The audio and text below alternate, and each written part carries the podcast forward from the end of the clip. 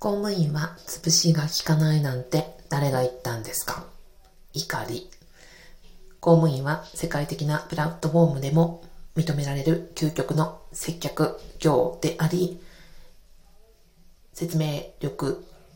が高いんですという話です。今年の4月からスタートしました公務員ネクストキャリア講座というのを行っています。受講生9名の方と今3ヶ月ほど進んできたところです。内容は公務員このままでいいのかなとか今後どうしていこうかなっていうことを迷っておられてる方に毎週のワークとあと毎月1回のコーチングをプラスして6ヶ月間でネクストキャリアを見出していきましょうという内容なんですね。で、この受講生の皆さん、本当に皆さん素晴らしくて、あの、私が予想していた3倍ぐらいのスピードで皆さんどんどん進まれてます。で、この中でご質問いただいたのが、公務員は潰しが効かないから転職活動とかしても全然ダメだよって職場の人に言われた。だから今後が見出せないんですっていうお悩みをね、いただいたんです。もうこれに対して私はね、怒りまして、あ、その、お相手に、あの、受講いただいている方に怒ったわけではなくて、これを言った人に対して、まあ、憤りを感じましたね。大きな声でここで反論したいと思ってます。まずお伺いしましたらば、その、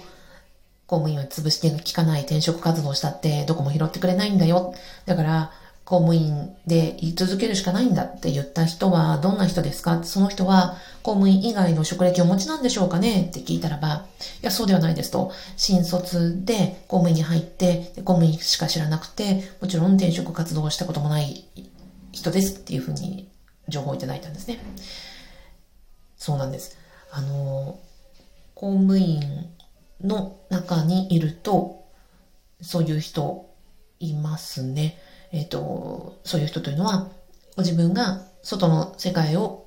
見たこともない、もしくは挑戦したこともないにもかかわらず、その自分をおそらく肯定するために、まあ、学習性無無気力症というんでしょうかね。あの、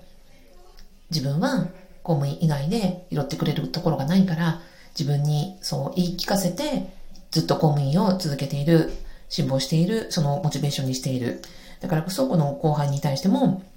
そういう言い方をされたんだろうなと思います。私はね、これは真っ向から反対したいんです。まずは、公務員というのは、あ私、えっ、ー、と、なぜこれを言えるかというと、会社員も自営業も公務員も経験したからこそ言えることなんですが、え、公務員は究極の接客業です。営業力ピカイチです。なぜならば、老若男女、様々なお立場の方、障害を持った方、えー、外国の方、いろんな方と、え接する仕事ですよね。え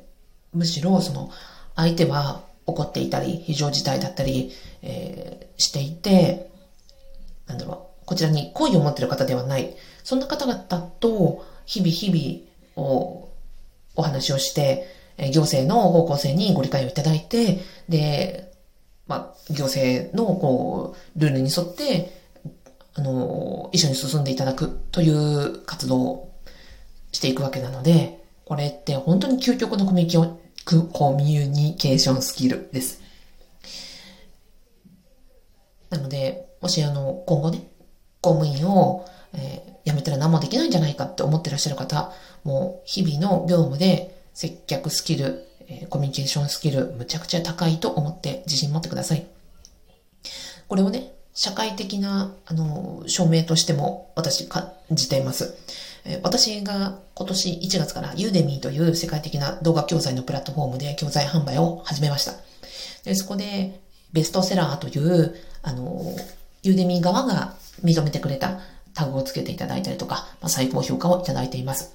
あとは、ユーデミーのその動画教材を出すときに審査があるんですが、スタッフからもわかりやすいというコメントをね、いただいてます。これなぜこれができたかっていうと、私別にプレゼンテーションスキルをどこかで専門的に学んだわけではないんですね。これ、なんでこれついたかなと思って振り返ると、私、現役公務員時代に受刑者とか少年院生とか、えーに分かりにくいこう法律のことをいかに分かりやすく彼らに説明するかをもう鍛えられてたからです。受刑者というのはご存知かもしれませんが、知的レベルが、あの、軽度の知的障害レベルと言われてます。統計的には IQ、年齢層の知、えっ、ー、と、知力が IQ100 平均のところ、受刑者の平均は IQ75 なんですね。で、これは知的障害の軽度のレベルと言われていて、受刑者はその知的にハンディを負っている人が多いというのが統計的に出てます。で、彼らに対して、もう二度と犯罪を起こさないためには、ルール、世の中のルールを理解してもらって、いかにそれが自分にも、あの、将来にも、えー、損かっていうのを説明するんですね。言葉も彼らがあの、難しい言葉使っても全然分かってもらえないので、彼らが生きてきた、あの、バックグラウンドに適したような言い方をしなくちゃいけない。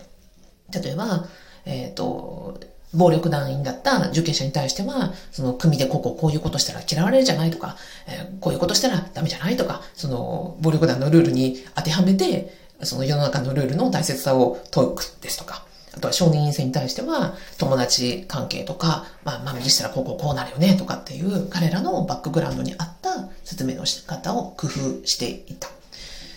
こんな接客スキル、説明スキルが、今、私がそのユーデミーで、えー、評価いただいてるというのは、実はその公務員時代に徹底的に鍛えられたというのがあります。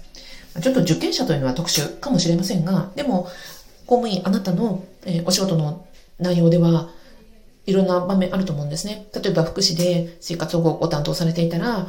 あの、やはり老若男女、病気持った方も、体調悪い方も、妊婦さんにも、えー、説明をして理解を得られなくちゃいけない。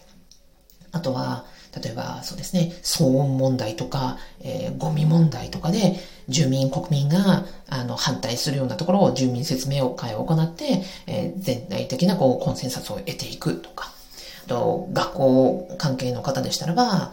えー、学生、児童、生徒から保護者、えー、近隣住民まで相手にするわけです。となると、本当にいろんな方が、